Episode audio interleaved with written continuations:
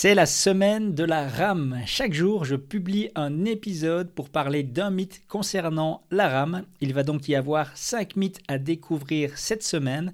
Tout ça pour célébrer le lancement de la formation Rame à l'infini d'apprenti surfeur qui sort ce vendredi et qui va te permettre d'apprendre à mieux ramer, d'avancer plus vite en te fatiguant moins et surtout de t'entraîner de la maison Adieu donc au surfeur affalé sur sa planche ou au morse qui bronze au soleil comme j'aime le dire et bonjour surtout au surfeur énergique qui prend vague après vague. La formation sera disponible sur apprentisurfer.com slash ram, mais tu seras bien sûr averti par email si tu es abonné à la newsletter Apprenti Surfer.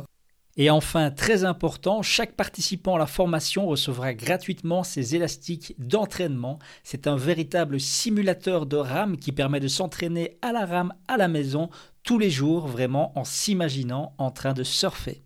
Et c'est parti pour le mythe numéro 2 qui est de s'imaginer qu'on doit aller chercher l'eau vraiment très loin devant soi lorsqu'on va ramer, carrément arriver avec la main à plat dans l'eau, un petit peu comme on voit un nageur qui nagerait le crawl par exemple en piscine.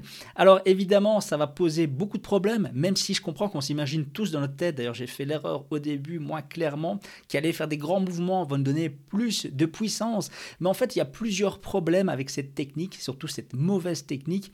Tout d'abord, c'est lorsqu'on va chercher vraiment très loin devant nous et qu'on arrive avec la main à plat, c'est qu'en début de mouvement, une grosse partie du mouvement même, on va pousser finalement de l'eau vers le bas.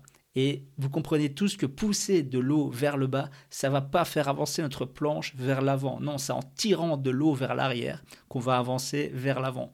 Là, quand on pousse de l'eau vers le bas, tout ce qu'on va faire finalement, c'est faire remonter notre planche encore plus vers la surface et ce n'est clairement pas ce qu'on cherche à ce stade euh, de la rame. En plus, lorsqu'on rame et qu'on arrive ici, on a la main à plat dans l'eau, le bras tendu, Qu'est-ce qu'on va utiliser comme muscle pour rentrer le bras dans l'eau et pour pousser de l'eau? Eh bien évidemment, on va utiliser uniquement les muscles des épaules, qui sont des petits muscles qui ne sont certainement pas faits pour être mis à mal comme ça, être utilisés aussi intensément lorsque l'on rame. J'en ai vraiment moi, payé les frais au début de, de, de, de ma vie de surfeur, lorsque j'ai surfé pour la première fois pendant un mois tous les jours à Fuerte. Je surfais comme un sauvage, j'allais vite, je ramais beaucoup fort, des grands mouvements, mais je me suis blessé les épaules, la nuit, je me réveillais de douleur. Dès que je me tournais sur le côté gauche ou droit dans le lit, ça me faisait mal, ça me réveillait. Vraiment, ça me faisait mal tout le temps. C'était atroce, vraiment atroce.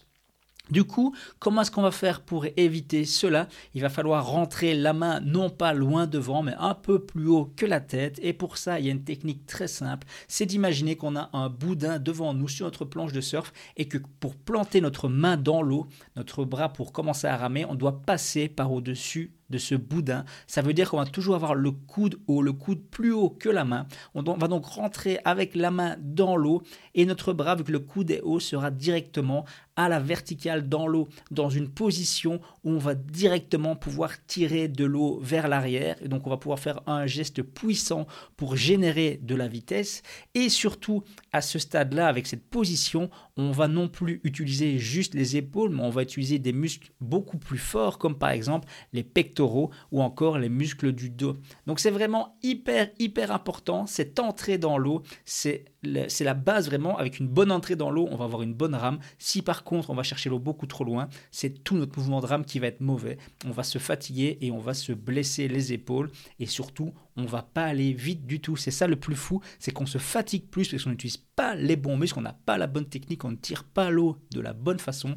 Donc on se fatigue plus et on va moins vite.